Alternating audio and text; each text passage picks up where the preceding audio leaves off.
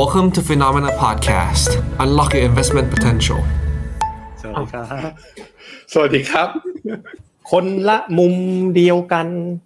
สารพันจะคิดไปแต่จะเห็นยังไงพบกับเรานะครับกบแห้งมอสนะฮะก็ใครเป็นกบวะ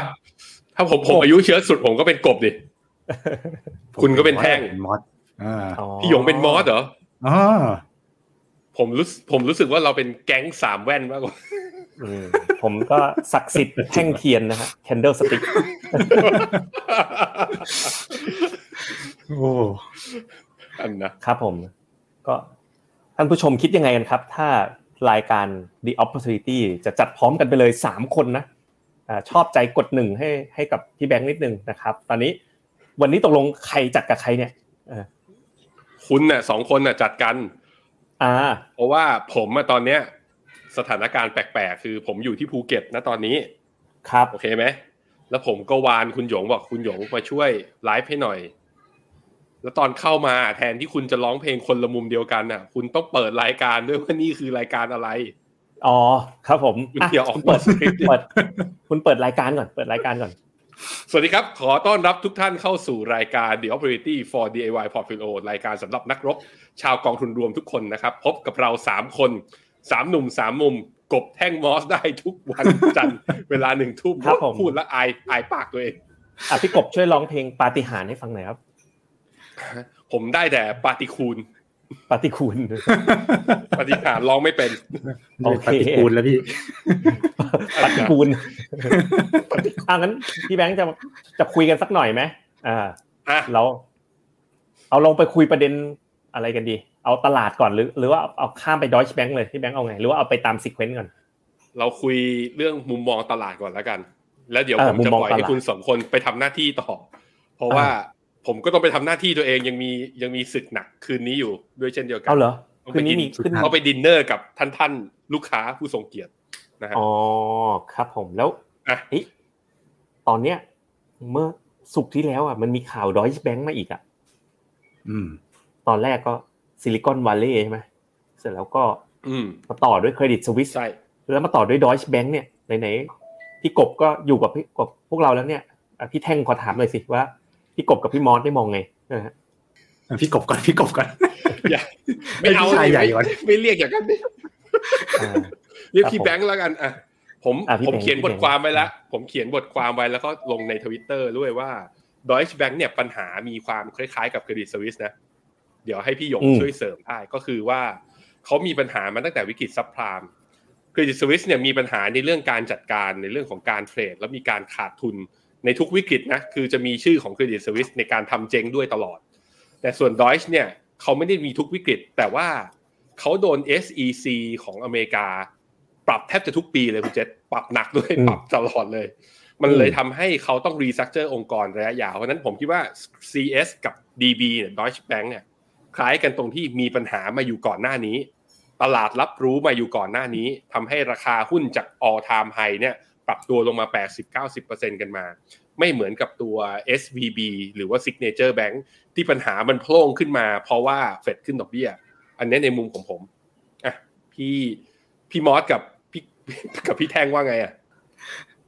เอาใครก่อนอ่ะพี่มอสน้องเล็กพี่มอสน้องเล็กคิดยังไงครับก็เป็นพิธีกรแล้วกันสาม สามวิวมันจะเยอะไปอืมผมเป็นน้องเล็กผมเป็นน้องเล็กครับก็เอ่อก็ผมว่าเอ่อ Deutsche Bank แบบที่พี่แบงค์บอกครับเขาก็มีเรื่องคล้ายๆกันเนี้ยนะครับแต่ว่าเขาปรับโครงสร้างมาก่อนเหมือนเขาเขาเรียกอะไรอ่ะจัดการตัวเองก่อนมันก็เลยถ้าเอารูปทรงนะวันนี้ไอ้ตอนวันศุกร์อ่ะคืนวันศุกร์ผมเห็นแล้วก็ตกใจโหลบไปแบบ สิบสองเปอร์เซ็นต์ เปิดมาดูค่ามันจบก็คือคือเขาเรียกอะไรนะถ้าถามว่าไอ้ทรงแบบว่าทรงแบดเท่า ซี เอส หรือเปล่านะนะตัวเลขในเชิงบาลานซ์ชีทเงินไหลออกเนี่ยมันไม่ได้ขนาดนั้นแต่ว่าพอวันศุกร์มาก็เลยทำให้ทำให้รู้สึกว่าพอจริงพอสถานการณ์ไอ้ความเชื่อมั่นสถาบันการเงินไปอยู่ความเชื่อมั่นใช่ไหมความเชื่อมั่นมันเริ่มเปราะบางอ่ะแล้วบางทีความกลัวสิ่งที่น่ากลัวคือมันไม่ได้เป็นอะไรหรอกแต่ความกลัวมันเริ่มกลายเป็นความจริงคือคือพอคนมันเริ่มกลัวกลัวกันไปมากๆเรื่อยๆอย่างเงี้ยมันมันมันเปราะบางอ่ะอืมๆๆอันเนี้ยที่ที่กังวลครับครับ ก่อนก่อนที่คุณแบงค์จะต้องไปปฏิบัติภารกิจนะยังนะคุณวันนี้ถามมาก็ถามว่าสามคนนี้ใครเล็กสุดผมว่าเป็นพี่หยงก่อนแล้วก็เป็นพี่เจษส่วนผมใหญ่สุดนะฮะหมายถึงอายุอายุเออเอออ่ะไม่ไม่ถ้าถ้าไม่ใช่เรื่องอายุผมก็ใหญ่สุดอยู่ดีนะครับแล้วแล้วภูเก็ตอ่ะภูเก็ตเป็นไงที่ภูเก็ตเป็นบรรยากาศคึกคักเอออ่าตัวเลขตัวเลขวันนี้ที่ประชุมอ่าที่ที่อ่าผมมีสัมมนานะตัวเลขที่นายกสภาท่องเที่ยวอ่ะกลุ่มผู้ประกอบการท่องเที่ยวเนี่ยบอกก็คือมีเครื่องบินขาเข้ามาเนี่ยอยู่ที่วันละประมาณสองร้อยสี่สิบไฟล์ก็เอาคูณจำนวนคนที่อยู่ในเครื่องอ่ะเข้าไปเฉลี่ยแล้วตอนนี้เขาบอกว่ากลับมาแถวๆประมาณสัก หกสิบถึงเจ็ดสิบเปอร์เซ็นต์ ละถ้าจำนวนแต่ว่าในเชิงรายได้เนี่ยทะลุเกินไปแล้วแล้วก็ occupancy rate ของตัวโรงแรมระดับสี่ดาวและห้าดาวขึ้นไปนะเขาบอกว่าตอนนี้กลับมาเกิน แปดสิบห้าเปอร์เซ็นต์ แล้วอย่างเช่นหาดป่าตองเขาบอกงี้หาดป่าตองมันจะมีทั้งหมดสามสายถนนสามสายถนนติดหาดกับถนนเลนสองเนี่ยไอ้ไอ้ถนนสองเนี่ยโรงแรมสอง สองสายเนี่ยเต็มแล้วแต่สายสามกับสายสี่ยังโล่งอยู่ซึ่งสายสามกับสายสี่นี่ก็คือเป็นโรงแรมที่ราคาสายสามและสี่ก็เลยทางราชพฤกษ์กับสายหนึ่งไปนิดนึงไปนิดนึงทำไมต้องไปถึงภูเก็ตก็ไม่รู้หุยไม่ใช่สิเพราะฉะนั้นมันมันแปลมันแปลว่าอะไรเป็นแปลว่าภูเก็ตน่ะนักท่องเที่ยวที่แบบว่าอ่าคือมาก่อนรอบเนี้ยเป็นผู้ที่มีอำนาจเงินพี่เจษอืมแต่ว่านักแล้วก็อ่าให้ทายให้ทั้งสองคนทายพี่เจษกับให้พี่หยงทายว่านักท่องเที่ยวที่เข้ามาภูเก็ตอันดับหนึ่งเป็นชาติอะไรณตอนนี้หนึ่ง สอง สามเรียงมาดิอันดับหนึ่งที่มาภูเก็ตเหรอออสเตรเลียแอดพี่หยงพี่หยงบอกสิงคโปร์เมื่อกี้ผมบอกออสเตรเลียน่าจะแอดอยู่แล้วไม่ใช่ครับรัสเซียฮะรัสเซียรัสเซียรัสเซียอันดับหนึ่งอินเดียอันดับสองแล้วก็คาซัคสถานอันดับสามอุ้ยโอ้โหสถานรัสเซียเนี่ยอินไซต์ของมันนะลึกเขาบอกว่าคนรัสเซียอยากเที่ยวเนี่ยอยากหนีหนาวเนี่ยเข้ายุโรปเข้าอเมริกาไม่ได้เพราะเขาโดนแบนจากสวิสวีซ่ามาสเตอร์การ์ดก็โดนแบนใช้เงินไม่ได้แต่ว่ามาเที่ยวทางฝั่งเราเนี่ยใช้ได้แล้วก็ราคามันไม่ได้แพงเกินเขาเกินไปก็เลยวิ่งเข้ามาเยอะมากอืมอันนี้แบงค์ขออีกนิดนึงนะก่อนก่อนที่คุณจะต้องไปปฏิบัติภารกิจที่ภูเก็ตต่อนะเอาตรงนี้ขอรูปหนึ่งเลยรูปอะไรเนี่ย เอ็ม เอส ซี ไอ World เนี่ยดัชนีหุ้นโลกเนี่ยตั้งแต่ปีที่แล้วนะมาจนถึงปีนี้เต็มเต็มจอไปเลยมันก็ปรับลงมานะแล้วมันก็รีบาวขึ้นมาตั้งแต่พฤศจิกาปีที่แล้วเนาะครับที่เริ่มรีบาวขึ้นมาที่เรามีคอลจีนเวียดนามแล้วก็แท็กติคอลคอลกันไปมันก็อยู่ไซด์เวย์อย่างเงี้ยวันเนี้ย เอส แอนด์ พี ห้าร้อยก็ประมาณเนี้ยไปทางไหนต่อเนี่ยนะก็อันนี้เป็นกราฟรายสัปดาห์ป่ะกราฟรายวันกราฟดิกราฟรายวันถ้ากราฟรายวันเนี่ยเส้นที่คุณใช้ตัวเส้นสีน้ำเงินคือเส้นสองร้อยวันผมมองว่าตัวตัวดาวโจนส์เนี่ยพอมันยังเอ้ยไม่ใช่ตัว Nasdaq อ่ะถ้ายังไม่หลุดสองร้อยไม่ตัวนี้ไม่ใช่ Nasdaq นะตัวนี้หุ้นโลกเลย เอ็ม เอส ซี ไอ Agri อ๋อ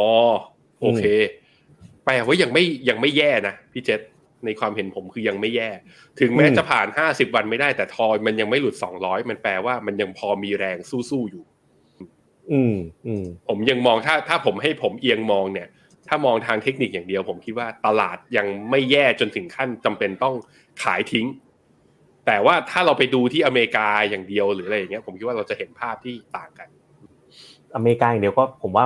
มันก็เมื่อกี้ดูแวบๆเร็วๆนะอันนี้อเมริกาอย่างเดียวคล้ายๆกัน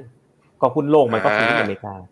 เออๆมันมันสุกมันดีดขึ้นมาเนี่ยมันสุกมันดีดขึ้นมาเกินสองร้อยวันเหมือนกันอืมอืมยังดูสู้อยู่ยังดูสู้อยู่อืมแล้วมันจะกลับเป็นขาขึ้นยังเนี่ยเขาบอกขึ้นดอกเบี้ยครั้งหน้านะพฤษภาก็จบแล้วอ่ะอืมเออกลับเป็นขาขึ้นอย่างคุณว่าเออเดาไม่ได้เลยเดาไม่ได้เลยผมมองผมมองวิกฤตรอบนี้ของ เอส วี บี กับ Credit Suisse เนี่ยแล้วก็พอลองอ่านข้อมูลจากเมื่อวันเสาร์กับวันอาทิตย์ที่ผ่านมาเนี่ย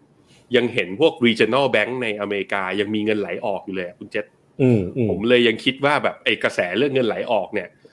มันทำให้หุ้นกลุ่มอื่นอ่ะดันดัชนีได้ แต่หุ้นแบงก์ในอเมริกาก็ยังไม่ได้ขึ้นนะเออผมเลยมองว่าขอดูเรื่องนี้ก่อนได้ไหมอ่ะพวกคุณเห็นกันยังไงบ้างอ่ะน้องเล็กพี่หยงพี่หยงว่าไงอืมผมผมว่าใช่ในเชิงตลาดยังสู้มันเลยกลายเป็นว่า valuation อะไรมันไม่ได้ correct เท่ากับความเสี่ยงที่มันงอกขึ้นมาความเสี่ยงที่งอกขึ้นมาก็คือถ้าสถาบันการเงินก็รัฐหรือเซ็นทรัลแบงก์ก็อุดกันไปเรื่อยๆอย่างเงี้ยตรงนี้รั่วก็ไล่อุดไล่อุดไล่อุดด้วยความรวดเร็วนะแต่ว่าสิ่งที่จะอุดยากก็คือเรื่องของของผลกระทบต่อภาคเศรษฐกิจจริงก็คือก็คือเรื่องของการพวกพูดง่ายก็คือปล่อยชะลอการปล่อยเงินกู้นะนะครับแล้วก็ในในวันที่ยังแบบเงินฝากยังเลือดลำบากเงี้ยอันดับแรกก็ต้องไปปิดเงินปิดก๊อกเงินกู้ก่อน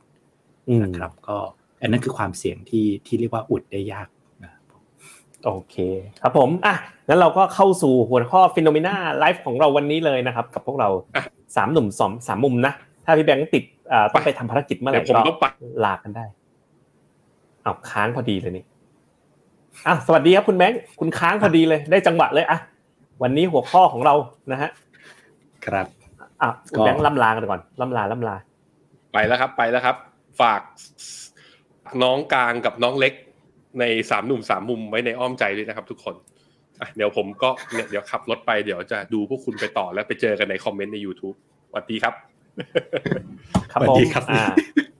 ไปเราไปหัวข้อของเรากันเลยสวัสดีครับก็อัปเดตสถานการณ์นะครับ Deutsche Bank นะครับพร้อมมุมมองกลุ่ม Semiconductor แล้วก็อินเดียนะครับจะ Buy on Dip เลยหรือเปล่าหรือว่านั่งทับมือต่อไปนะครับอ่ะไปเร็วๆเลยนะครับ Fear and Greed Index นะก็ปรับตัวขึ้นมาเล็กน้อยนะก็คือตลาดนะฟื้นขึ้นมาจากสัปดาห์ที่แล้วเนี่ย Extremely Fear ระดับสิบเก้าขึ้นมาระดับระดับถึงสามสิบสี่เลยทีเดียวนะครับแล้วก็ประเด็นสำคัญวันนี้นะสามเรื่องนะครับเราจะอัปเดตสถานการณ์ Deutsche Bank หุ้น Semiconductor นะมีกองทุนในบ้านเรานะยังเป็นจังหวะรอโอกาสเข้าลงทุนนะครับอินเดียแม้ valuation จะถูกลงแต่ก็ยังไม่แนะนำลงทุนรายละเอียดหาชมได้ในไลฟ์วันนี้เลยนะครับก็นะดู performance นะครับสัปดาห์ที่แล้วนะครับในสัปดาห์ที่แล้วนะครับในกลุ่มบอนด์นะส่วนใหญ่ yield ก็ถ้าในสหรัฐก็ปรับตัวลงนะครับทั้งสองปีและสิบปีนะครับส่วน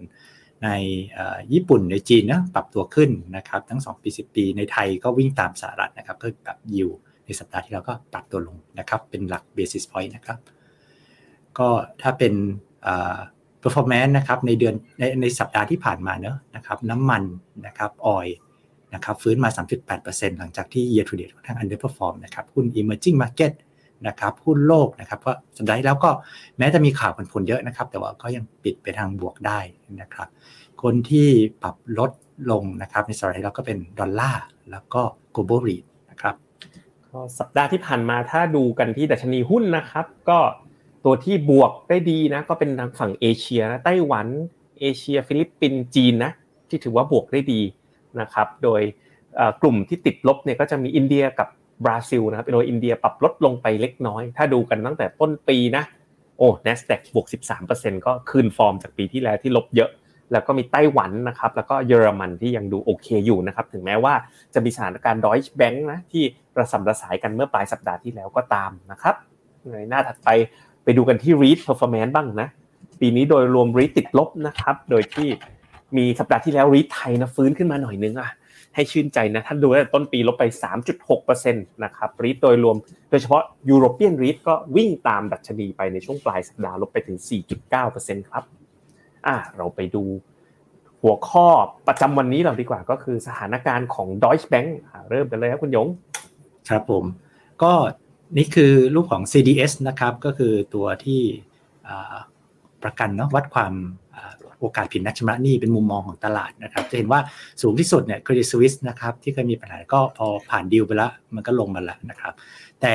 มีคนเดินหน้าขึ้นเล็กๆนะครับในเส้นสีดำนะครับแล้วก็ผงกหัวมาแรงในสัปดาห์ที่แล้วนะในช่วงปลายสัปดาห์ก็คือ Deutsche Bank เนาะตอนนี้ ซี ดี เอส ของ Deutsche Bank เนี่ยนะครับสูงกว่า ยู บี เอส นะครับ ยู บี เอส ไปแล้วนะครับก็สองร้อยเก้าสิบสอง ซี ดี เอส ของ Deutsche Bank เนาะครับเส้นสีดำอยู่เล็กๆสีดำนั้นเนาะแต่ก็ขึ้นขึ้นนิวไฮนะใช่สองร้อยเก้าสิบสองนี่ก็เริ่มเริ่มถือว่าสูงแล้วนะคิดง่ายๆก็คือ ซี ดี เอส สามเปอร์เซ็นต์ ก็แปลว่าสมมุติพันธบัตรยิวอยู่อ่ะ สามจุดห้าเปอร์เซ็นต์ Deutsche Bank จะออกหุ้นกู้ห้าปีนะก็ต้องบวกไปประมาณ สามเปอร์เซ็นต์ อ่ะคิดประมาณนั้นก็ก็พอเทียบเคียงได้นะครับก็ยังไม่ได้ถึงจุดที่แบบว่าเฮ้ยโอ้โหจะเป็น potential แบบกรณีแบบ Credit Suisse เนาะเดี๋ยวเราลองไปดูแบบปัจจัยพื้นฐานอะไรอื่นๆประกอบไปด้วยกันดูนะครับนี่ก็เป็นราคาหุ้นนะครับก็ดู Deutsche Bank นะครับก็วันศุกร์เนาะนะครับจริงๆก็คือเส้นสีดำนะครับก็จะเห็นว่าราคาเนี่ยก็ร่วงลงมาในจริงๆก็ตามตั้งแต่ Credit Suisse นะครับก็ศุกร์ที่ผ่านมาก็ลงมาค่อนข้างลึกนะครับจะเห็นว่าคือแม้จะดูลงนะก็เพิ่งมาลงแล้วก็อาจจะไม่ได้เรียกว่าถ้าย้อนกลับไปในช่วงปีหนึ่งที่ผ่านมาถ้าเทียบกับ Credit Suisse ในเส้นสีชมพูก็เรียกว่ายังลงไม่ได้เยอะมากนะครับครับไปดูกันที่ฝั่งซ้ายมือนะคือรายได้ของ Deutsche Bank นะ Deutsche Bank เนี่ยเขามีการปรับโครงสร้างมาต่อเนื่องเลยเปลี่ยน ซี อี โอ นะครับแล้วก็คือเขาเคยเจอ crisis มาแล้วระดับนึงเขาก็เลยปรับโครงสร้างนะเห็นว่ารายได้ของเขาเนี่ยก็เอ่อยังทรงตัวแต่จุดสำคัญคือกำไรของเขาอ่ะครับกำไรของ Deutsche Bank เนี่ยตั้งแต่ปีสิบเก้านะต่อเนื่องมาตั้งแต่ปีสองพันยี่สิบไปจนถึงสองพันยี่สิบสามเนี่ยสี่ปีหลังที่ผ่านมาเนี่ยพอเขาลดต้นทุนได้สำเร็จเนี่ยที่กำไรของเขาเนี่ยก็ค่อยๆเติบโตขึ้นนะครับอันนี้ก็เห็นได้ชัดว่าพื้นฐานเนี่ยดูดูแกร่งกว่า Credit Suisse นะครับถ้าดูทั้งฝั่งรายได้แล้วก็กำไรโดยที่ถ้าเราดูนะครับอัตราของเอ่อ insured deposit ต่อ total deposit แกนนอนนะเอ่อประมาณกว่า สามสิบถึงสี่สิบเปอร์เซ็นต์ เลยนะครับของ Deutsche Bank เนี่ยที่เป็นเงินฝากที่ได้รับการการันตีเงินฝากนะครับแล้วก็อัตรากำไรของ Deutsche Bank ก็อยู่ในระดับที่ดูดีกว่าค่อนข้างชัดเจนนะอันนี้เราลองมาเอา global bank นะธนาคารระดับโลกเนี่ยมาเปรียบเทียบกันดูว่าเอ๊ะพื้นฐานเขาเหมือนหรือแตกต่างกันยังไงก็ได้คำตอบว่า Deutsche Bank เนี่ยดูไม่ได้ alarming หรือน่าตื่นเต้นน่ากลัวเท่ากับ Credit Suisse ก่อนหน้านี้นะครับครับอีกปัจจัยนึงที่เอ่อเป็นปัญหาใหญ่ของ Credit Suisse นะครับก็คือเรื่องของเงินฝากไหลออกนะเราเอาเอาเงินฝากเนี่ยนะครับมาลองหารกับตัวสินเชื่อดูนะครับเพื่อดูบาลานซ์เงินขาเข้าขาออกนะครับก็จะเห็นว่าในเส้นสีเหลืองคือของ Credit Suisse จะเห็นว่าโอ้โหในช่วงปลายปีที่ผ่านมานี้ดิ่งแรงมากนะครับลูกค้าถอนเงินออกจุดเริ่มต้นณปัจจุบันอย่างที่ผมบอกนะครับก็ของ Deutsche Bank ในเส้นสีดำนะยังไม่ได้แย่มากนะครับก็ยังค่อนข้างทรงๆนะครับฉะนั้นก็พื้นฐานก็ไม่ได้ดูแย่เท่าCredit Suisse ในหลายแง่มุมนะครับมาถามว่าในบ้านเราการลงทุนในกองทุนอะไรมีหุ้น Deutsche Bank อยู่บ้างนะส่วนใหญ่ก็เป็นกองลักษณะของหุ้นเยอรมันนะครับแล้วก็เอ่อแล้วก็จะจะส่วนใหญ่ก็อยู่ค่อนข้างต่ำนะครับไม่เกิน สองเปอร์เซ็นต์ หนึ่งเปอร์เซ็นต์ กว่าๆนะครับนี่ขนาดเป็นคันที่ฟันแล้วนะครับก็โดยสรุปนะครับสิ่งที่เกิดขึ้นน่ะเป็นความแพนิคนะแต่เหมือนที่คุณหยงบอกนะตอนที่เมื่อกี้คุณแบงค์อยู่กับเราพร้อมๆกันนะตลาดเนี่ยก็ยังไม่ไม่ไว้วางใจนะกับความไม่แน่นอนที่เกิดขึ้นนะครับแล้วก็ Deutsche Bank นะครับก็มีความแข็งแกร่งทางด้านเอ่อผลประกอบการมากกว่า Credit Suisse ค่อนข้างชัดเจนกับ เอส วี บี นะที่เกิดขึ้นนะครับแล้วก็ไม่ได้มีประเด็นเรื่องการแห่ถอนเงินแต่อย่างใดเพราะฉะนั้นโดยรวมเนี่ยมันไม่ได้น่ากังวลเมื่อมองในมุมพื้นฐานแต่ถ้ามองในมุมแบบความเชื่อมั่นในมุมของพฤติกรรมหมู่เนี่ยยังต้องระมัดระวังดูก่อนนะเพราะว่าสังเกตไหมว่ามันสองอาทิตย์เองนะหยงมันมาแบบว่าเหมือนป๊อปคอร์นเลยนะค่อยๆระเบิดทีละลูกสองลูกนะเพราะฉะนั้นสถานการณ์ตอนนี้ก็ยังดูไม่ได้นิ่งสักขนาดนั้นนะครับก็ยังต้องติดตามอยู่อย่างใกล้ชิดต่อไปนะครับอ่ะเราไปต่อกันที่เซกเตอร์ของกลุ่มเซมิคอนดักเตอร์นะครับก็เป็นหนึ่งในกองทุน Sectoral Fund ที่คนไทยก็ลงทุนกันอยู่เยอะวันนี้ก็เลยอ่าเราหยิบมานะเราทำการรีวิววิเคราะห์อยู่แล้วก็เลยหยิบมาอัปเดตให้ฟังนะครับครับก็กลุ่มเซมิคอนดักเตอร์ในเชิงพื้นฐานนะก็คือสหรัฐเนี่ยเป็นผู้บริโภคนั้นในแท่งสีม่วงๆนะครับคือสัดส่วนผู้บริโภคนะครับก็เป็นรายใหญ่แต่ว่าเวลาผลิตเนี่ยก็ผลิตที่ไหนครับก็คือผลิตแถวเอเชียซะเยอะนะครับแล้วก็อยู่ที่ว่าพาร์ทไหนนะครับแต่ว่าในเอเชียก็คือแท่งสีแดงแท่งสีส้มนะครับก็จะเห็นว่าจะนะโดยเฉพาะอย่าง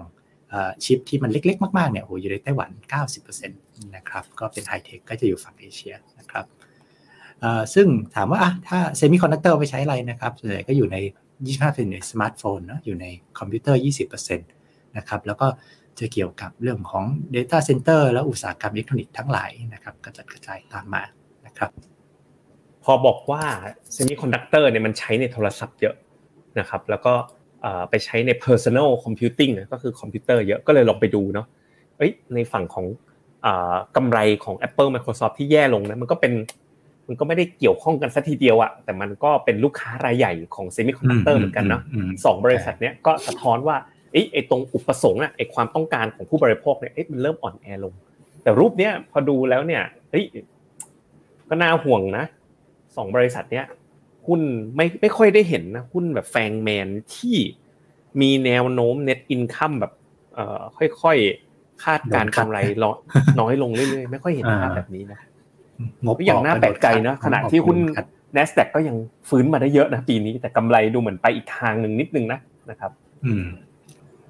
ครับไปดูต่อกันเนาะก็ดัชนี เอส โอ เอ็กซ์ Index ก็คือ Semiconductor เนี่ยก็ปรับตัวเอ่อลงตามยอดขายเหมือนกันเอ๊ะผมถามคุณหยงหน่อยสิก่อนหน้านี้เราคุยกันเรื่องอะไรนะ supply chain semiconductor อืมแล้วก็บอกว่า semiconductor เนี่ยผลิตไม่ทันมีปัญหาคอขวด supply chain มีปัญหาวันนี้คือภาพเปลี่ยนอีกแล้วเหรอภาพรวมนี่คือเปลี่ยนกันตอนนี้ยอดขายน้อยลงแล้วเหรอเอาภาพใช่แต่มันก็อยู่ที่ segment เอาภาพรวมแล้วกันภาพรวมก็คือว่าภาพรวมก็คือว่าปีสองปีที่ผ่านมาเนี่ยโควิดใช่มั้ยทุกคนก็ตุนของกลัวของขาดดีมานด์ก็ดีคนก็ตุนของก็เลยกลายเป็นเหมือนมีความดีมานด์เทียมจากการตุนได้นิดนึงพอตอนนี้ก็คือ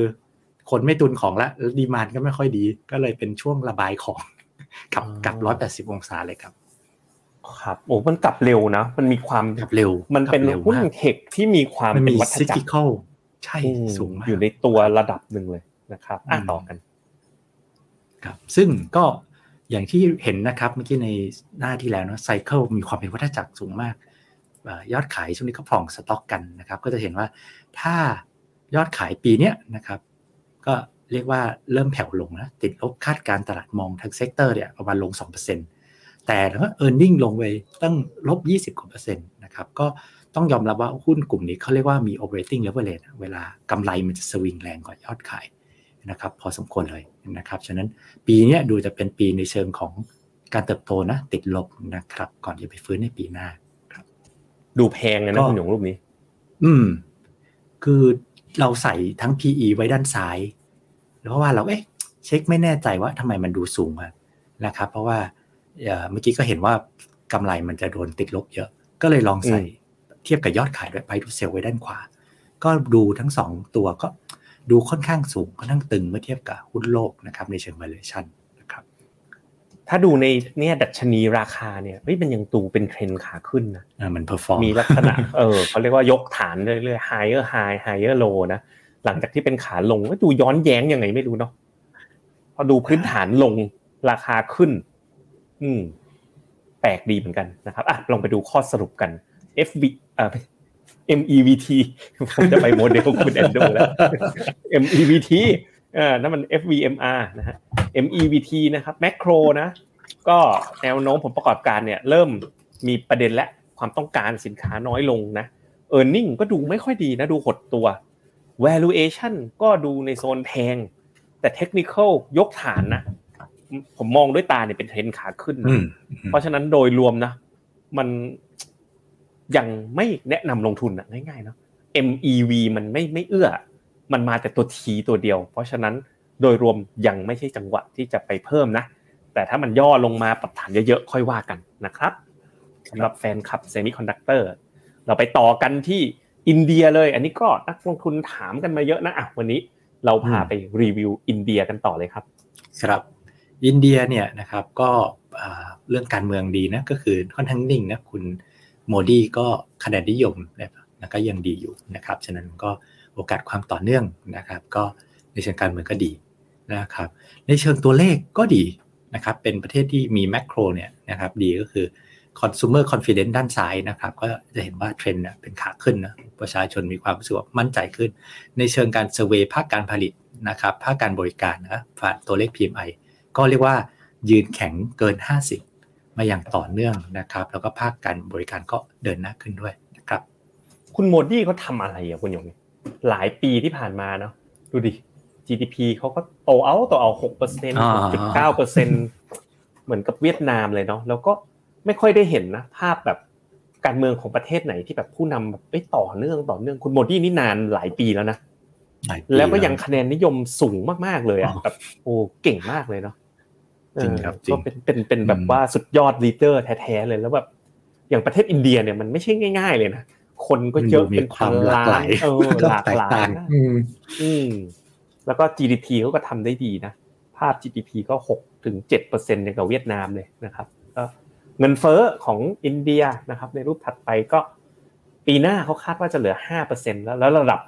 inflation tolerance อ่ะที่เขารับได้ก็คือที่ หกเปอร์เซ็นต์ ไงเพราะฉะนั้นเอ๊ะมันก็ใกล้เคียงกับเป้าของเขา หกเปอร์เซ็นต์ นะครับกรณีของอินเดียก็ไม่ได้มีแรงกดดันแบบว่า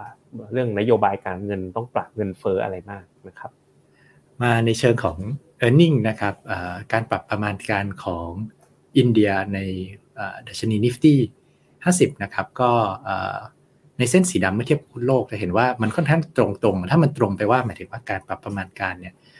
มันเท่าๆกับหุ้นโลกนะครับจะไม่ได้เหมือนปีที่แล้วที่จะมีช่วงตอนราคาหุ้นนะเส้นสีเหลืองราคาหุ้นเอาท์เพอร์ฟอร์มการปรับประมาณการก็เอาท์เพอร์ฟอร์มไปนะครับแต่ตอนเนี้ยมันเริ่มจริงครึ่งปีหลังเนี่ยหุ้นอินเดียอันเดอร์เพอร์ฟอร์มทั้งราคาและกำไรนะต้นปีมาก็เรียกว่าค่อนข้างแฟลตๆก็คือเท่าๆกับนะครับหุ้นโลกไม่ได้เริ่มเอาไม่ได้เอาเพอร์ฟอร์มละนะครับซึ่งมันก็จะเป็นปัจจัยใหญ่อันหนึ่งที่ตอนที่เรารีวิวอินเดียกันมาผมว่าตลอดในช่วงปีที่ผ่านมานะครับว่าเราจะติดใจกับอินเดียมันแพงมากในเมทริกที่เราใช้เนี่ยนะครับตอนนี้ตอนนี้มันมันไม่แพงแล้วเหรอ current น่ะลูกศรใช่ไหมมันมันมันตึ๊กตึ๊กตึ๊กตึ๊กตึ๊กลงมา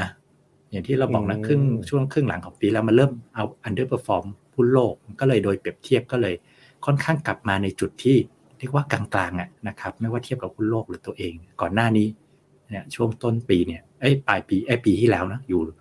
อยู่นี่เลยนะครับอ่ะแล้วก็ถ้าเราไปดูนะกำไรของอินเดียเอออันนี้เราเราจะดูข้ามไปสองพันยี่สิบสี่ ยี่สิบห้าเลยใช่ไหมคุณหยงดูแบบไกลออกไปนิดนึงเนาะไม่ได้ดูปีนี้ถูกไหม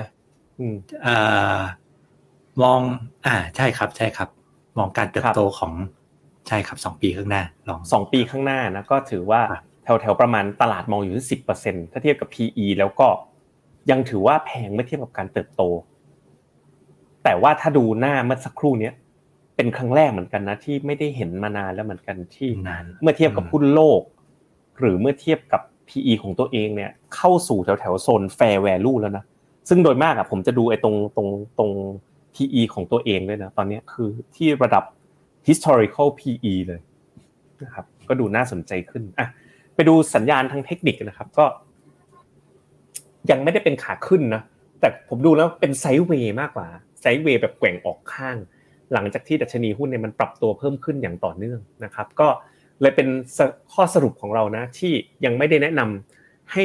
ลงทุนหรือว่าขายทำกำไรรอเรือตกไปตัวนึงนะฮะในเวลานี้สำหรับหุ้นอินเดียนะครับก็ตัว M นะครับมั่นคงความมั่นคงทางการเมืองดีนะเงินไหลเข้านะเงินเฟ้อต่ำนะครับ earning เนี่ยยังได้รับผลกระทบบ้างจากเศรษฐกิจชะลอตัวแต่ valuation เนี่ยคลายตัวลงมากเลยนะครับเมื่อช่วงเทียบกับช่วงปลายปีที่ผ่านมาตัว technical ก็ยังไม่ได้เป็นขาขึ้นผมมองเป็นไซด์เวย์มากกว่านะครับโดยรวมมีโอกาสไหมคุณหยงที่อินเดียจะกลับเข้ามาเป็นคอลเราโอ้เราไม่ได้คอลซื้อหุ้นอินเดียมาหลายปีแล้วต้องมีแต่เชียร์ขายเออใช่ๆๆคุณหยงว่าเงื่อนไขอะไรอ่ะแต่ผมดูโดยรวมแล้วผมรู้สึกดูโอเคนะถ้าเทียบกับเซมิคอนดักเตอร์เมื่อเมื่อสักครู่เนาะมันเซมิคอนดักเตอร์เมื่อสักครู่ M ก็ไม่ดี E ก็ไม่ดี ยู จี ไอ ก็ไม่ดี T มาตัวเดียวอันนี้ M ก็ดูดี E ก็ไม่ได้แย่มากนะvaluation ถูกแต่ตัว T ยังไม่มากลับข้างกันเลยเนาะการวิเคราะห์วันนี้สลับข้างกันเออก็ถ้าถ้าเราคิดว่าเงื่อนไขเลยอาจจะคือตัวเนี้ยจริงๆเราที่ผ่านมาติดแค่ V ซะเยอะตอนนี้ V เนี่ยเรียกว่าจากเราค้านหนักๆมากกลายเป็นเราเรียกว่าไม่ไม่ค้านหนักแล้วก็คือมันมันอยู่ที่แฟร์อยู่กลางๆค่าเฉลี่ยถ้ามาต่ำกว่า ลบหนึ่ง เอส ดี หรือ ลบสอง นี่จะรีบรีบคอเลยแต่กว่าจะไป ลบสอง ก็คงเจ็บกันหนักมากครับก็เอ่อก็คงเป็นปัจจัยเรื่อง V เป็นหลักผมคิดว่านะครับโอเคก็ไปอัปเดต Tactical Call นิดนึงก่อนจะไป Tactical Call เนี่ยผมมาเปิดเอ่อหุ้นอินเดีย ฮ้ยถ้าเป็นเซ็นเซกนี่หน้าตาไม่เหมือนนิฟตี้เนาะเซ็นเซกกับนิฟตี้นี่มันมันต่างกันยังไงนะคุณหนุ่มนิฟตี้คือหุ้นใหญ่ป่ะอ่ามันมันใช่นิฟตี้หุ้นใหญ่กว่าครับแล้วใช่มั้ยแล้วเซ็นเซกคือหุ้นหุ้นทั้งหมดนะถ้าผมจำไม่ผิดใช่มั้ยอ่าๆจะกว้างกว่าใช่ครับเซ็นเซกนี่ดูดูแย่กว่านิดนึงนะดูแบบปีนี้แนวโน้มแบบดาวเทรนชัดเจนเลยเหมือนกันอืมเนี่ยดูสิดาวเทรนหลุดมาชัดเจนเลยผมว่าน่าสนใจนะผมว่าถ้า valuation ลงมาลึกๆนะถ้ามันหลุดตรงนี้ลงไปลึกๆเนี่ยผมว่าน่าสนใจที่จะเข้าลงทุนได้เหมือนกันสำหรับอินเดียไม่รู้จะยอมลงมาให้เราไหมอ่ะไปอัปเดต เอ็ม อี วี ที Core สามอันกันนะตัวแรกนะครับก็คือเวียดนามนะครับ Principal วี เอ็น อี คิว ตัวที่สองคือ Emerging Market ตัวที่สามคือจีน A-Share ล่ะลองมาดูจอผมทีละอันเลยนะครับเวียดนาม วี เอ็น สามสิบ นะผมลากเส้นไว้ให้แล้วนะครับสองเส้นนะเส้นอ่าที่จอผมโอเคเส้นเส้นล่างคือเส้น stop loss เส้นบนคือเส้น take profit เนี่ยมันก็ยังอยู่ในเรนจ์แบบนี้นะลูกศรเขียวๆคือตอนที่เรา call อยู่ตรงเนี้ยยี่สิบเก้า โนเวมเบอร์วันนี้ก็วิ่งไซด์เวย์ยังไม่ไปไหนนะก็ยังอยู่ใน call ที่เราเปิดต่อไปตัวที่สองนะครับก็คือตัวหุ้นเอ่อ emerging market นะครับดัชนี emerging market ผมดูผ่าน iShare นะครับก็เหมือนกันเลยนะภาพเหมือนคล้ายๆกันเลยคุณผู้ชมก็คือไซด์เวย์แล้วก็ถ้าเทียบกับที่คอก็บวกเล็กน้อยนะครับสุดท้ายก็คือจีน A-Share ก็เป็นภาพคล้ายๆกันอีกคอมาแล้วก็วิ่งไซด์เวย์ถ้าเทียบกับถ้าคอซื้อแต่วันที่คอก็บวกลบเล็กน้อยเพราะทั้งสามตัวเนี้ยก็ยังใช้ได้อยู่นะครับยังอยู่ในอ่า tactical call เราต่อไปนะครับอ่ะคุณหยงไปอัปเดต เอ็ม อี วี ที call กันบ้างนะครับครับก็ เอ็ม อี วี ที call ตอนนี้เรายังออนอยู่เลขสามตัวนะครับก็ยังไม่ได้มีเพิ่มนะครับก็คือ ยู จี ไอ เอส นะครับ Principal วี เอ็น อี คิว K China นะครับเราก็อย่าคิดว่าเป็นสามทีมที่ถ้ามองได้ไม่ได้อ่ามองภาพรวมเนาะนะครับมองด้าน เอ็ม อี วี ที Core ลงทุนได้นะครับครับผมก็สุดท้ายนะอ่าฝากนิดนึงนะครับ Goals Navigator นะความร่วมมือของเรากับ Franklin Templeton ตอนนี้ก็สู่ท้องตลาดแล้วในรูปเนี้ยคือตัว Wealth Path สุดตัวเลยนะนะครับไม่ว่าเป้าหมายของคุณจะเป็นเรื่องของการเกษียณนะครับเป็นเรื่องของการเก็บเงินเพื่อการศึกษาลูกนะคุณสามารถทำ multi goals แล้วก็ multi priority ได้ก็คือตั้งเป้าหมายแล้วก็แยกความสำคัญของเป้าหมายด้วยว่าเป้าหมายนี้เป็น need เป้าหมายนี้เป็น dream นะครับเป็นสิ่งที่ออกสู่ท้องตลาดแล้วแล้วก็มีนักลงทุนเริ่มต้นลงทุนไป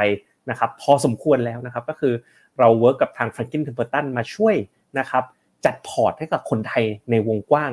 เพื่อให้บรรลุเป้าหมายการลงทุนแล้วก็เขาจะเป็นการเกาะติดตลาดนะครับปรับพอร์ตของคุณจาก Franklin Templeton ผ่านระบบนะครับ Goals Navigator ที่เราสร้างขึ้นมานะครับถ้าสนใจเนี่ยก็สามารถสแกน คิว อาร์ หรือแคปหน้าจออันนี้ไปศึกษาต่อกันได้เลยนะครับเรามีทีมเอ่อ Qualified Financial Advisor นะที่ปรึกษาการลงทุนที่ผ่านการเทรนนิ่งแล้วนะครับพร้อมที่จะดูแลให้กับคุณนะครับเราไป คิว แอนด์ เอ กันเลยนะครับก็มาทักสามหนุ่มสามมุมกันเยอะแยะเลยนะครับช่วงต้นรายการนะบอกว่าชอบที่ได้เห็นจัดพร้อมกันสามคนนะครับเคเวียดนามก็ไปต่อนะพูดถึงว่ายังแนะนำลงทุนไประยะยาวนะครับคุณณัฐพงศ์บอกคุณหยงต้องไปจับคู่คุณแบงค์อีกหนึ่งรายการนะ อันนี้น่าจะเป็น อี ที เอฟ สามตัวนะซอกตัวบอทแซดกันใกล้เคียงกันพวกนี้มันมันคืออะไรกันผมยังไม่รู้เลยบอทแซดกับ S E S P O ย่อมาจากอะไร E Sport E S E Sport ได้ E แล้วก็อีกอันนึงเป็นอ่าเป็น Robotic เอ ไอ พวกนี้มันก็ correlation ก็วิ่งกันระดับนึงก็เป็นแนวแบบว่าซับทีมเหมือนกันนะครับ อาร์ เอ็ม เอฟ ซื้อดีมั้ยคะช่วงเดือนไหนดีต้องถามว่าซื้อกองอะไรเนาะถ้าเกิดกองที่เราแนะนำน่ะถ้าเป็น อาร์ เอ็ม เอฟ เวียดนามหรือ อาร์ เอ็ม เอฟ จีนหรือ ยู จี ไอ เอส อาร์ เอ็ม เอฟ ก็ซื้อได้นะครับ Credit Default Swap คืออะไรอ่ะคุณหยงอาจจะเปิดหน้า ซี ดี เอส ประกอบนิดนึงนะผมเล่าให้ฟัง Credit Suisse ไอ้ Credit Default Swap เนี่ยคือตลาดที่เขาใช้ประกันความเสี่ยงการผิดนัดชำระหนี้นะครับอย่างเช่นถ้า Deutsche Bank ตอนเนี้ย Credit Default Swap สามเปอร์เซ็นต์ แปลว่าอะไรนะครับแปลว่าถ้าเกิดคุณถือตราสารหนี้ของ Deutsche Bank อยู่นะแล้วคุณบอกว่ากลัวมันเจ๊งจังเลยคุณไปบอกธนาคารอื่นนะสมมุติไปบอก Bank of America บอกว่าขอซื้อประกันความเสี่ยง หุ้นกู้ของ Deutsche Bank ห้าปีหน่อย Bank of America จะบอกว่าคุณจ่ายค่าเบี้ยประกันมาปีละ สามเปอร์เซ็นต์ ถ้า Deutsche Bank เป็นอะไรนะให้เงินต้นคุณเลยแต่ถ้า Deutsche Bank ไม่เป็นไรคุณก็จ่ายเหมือนค่าเบี้ยประกันนะปีละ สามเปอร์เซ็นต์ เพราะฉะนั้นตลาดเนี้ยใช้ใช้ป้องกันความเสี่ยงก็ได้หรือว่าใช้เก็งกำไรก็ได้เก็งกำไรก็คืออุ๊ยฉันเก็งว่า Credit Suisse หรือ Deutsche Bank จะมีปัญหาขายเอ่อก็ขายประกันความเสี่ยงใหญ่เลยนะครับให้คนมาซื้ออะไรอย่างนี้เป็นต้นนะครับก็อันนี้เป็นหน่วยหน่วย basis point นะสองร้อยเก้าสิบสองก็คือประมาณ สองจุดเก้าเปอร์เซ็นต์ นะครับผมเซมิคอนดักเตอร์ให้คำตอบแล้วเนาะถอยนะครับให้ถอยได้นะครับมุมมอง เอส ซี บี Block เนี่ยก็ต้องไปกับ Bitcoin เลยก็ดูฟื้นตัวขึ้นมานะเราเราแนะนำว่าอาจจะเป็นสับตีมอ่ะถ้ามีในพอร์ตก็แบบน้อยๆ ห้าเปอร์เซ็นต์ อะไรเงี้ยในระยะยาวไปนะครับในระยะยาวคนมีอินเดียในพอร์ตไหมคุณกุ๊กไก่ถามมามาระยะยาวผมผมว่าควรมีนะมันก็เป็นเป็นพวกประเทศที่อะไรเติบโตดีระยะยาวประชากรเติบโตนะครับส่วนมีเท่าไหร่เนี่ยอันนี้ตอบยาวผมว่าก็เอ่ออยู่ที่ที่การจัดพอร์ตเนาะภาพรวมนะครับแต่ก็เป็นประเทศที่มีได้เยอะแหละเพราะว่าขนาดเศรษฐกิจก็น่าจะใหญ่ครับคุณ เอ บี บี บอก Tactical Call Pheno เหมือนอย่างกับกิโก้เลย Knock in Knock out นะ Sideways ไม่ชนแนวสักทีนะฮะเออจริงเนาะมันอยู่ในแนว Knock in Knock out มานานแล้วนะถ้าเราเปิดเป็นกิโก้ก็น่าจะได้ละถ้าเป็นกิโก้นี่ยิวดีเลยนะเนี่ยยิวดีเลยครับครึ่งหลังของปีมีโอกาสกลับมาได้ไหมตอนนี้ดูโดยรวมแล้วถอยก่อนแล้วเดี๋ยวกลับมาได้มันมันมีความเป็นวัฏจักรเดี๋ยวเรามอนิเตอร์ให้เค ยู เอส เอ ยังถือได้ไหมน่าจะเจ็บอยู่เยอะนะครับก็โอ้ยถือมาตรงนี้แล้วก็ไปยาวๆเลยแล้วกันนะฮะเวียดนามและ A-Share ถ้าไม่หลุดแนว Stop Loss ซื้อเพิ่มได้ไหมถ้ามองบนมุมมอง Tactical Call ก็ซื้อเพิ่มได้แต่ว่าภาพของภาพของ Tactical มันอาจจะไม่ได้สวยเท่ากับวันแรกที่เราแนะนำให้เข้านะครับแต่มันเลเวลมันไม่ได้ต่างกันนะประมาณนี้ครับจบเรียบร้อยแล้วคุณหยงนะครับสำหรับ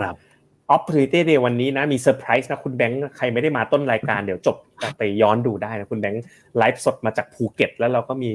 แลกเปลี่ยนมุมมองเรื่อง Deutsche Bank กับมุมมองตลาดกันในช่วงต้นรายการนิดหน่อยนะครับแล้วก็วันนี้คุณหยงก็เลยมาทำหน้าที่แทนคุณแบงค์ที่ปฏิบัติหน้าที่อยู่ที่ภูเก็ตนะครับแล้วก็วันพฤหัสเนี้ยก็มาพบกับคุณหยงตอนในช่วงเย็นได้เหมือนเดิมกับรายการ Phenomena Live ส่วนวันพรุ่งนี้เช้านะครับคุณแบงค์ก็จะมา Morning Brief กันจากภูเก็ตนะครับก็พรุ่งนี้ไปติดตามกันได้ต่อเนื่องนะครับวันนี้เราสองคนลาไปก่อนสวัสดีครับสวัสดีครับ Phenomena Exclusive บริการที่ปรึกษาการลงทุนส่วนบุคคลที่จะช่วยให้เป้าหมายการลงทุนของคุณเดินทางสู่ความสำเร็จไม่ว่าคุณจะเป็นนักลงทุนสายไหนเริ่มต้นที่ ห้าแสน บาทสมัครเลยที่ ฟินโน ดอท มี สแลช ฟีโนมีนา เอ็กซ์คลูซีฟ หรือ ไลน์ แอท ฟีโนมีนา พอร์ตคำเตือนผู้ลงทุนควรทำความเข้าใจลักษณะสินค้าเงื่อนไขผลตอบแทนและความเสี่ยงก่อนตัดสินใจลงทุน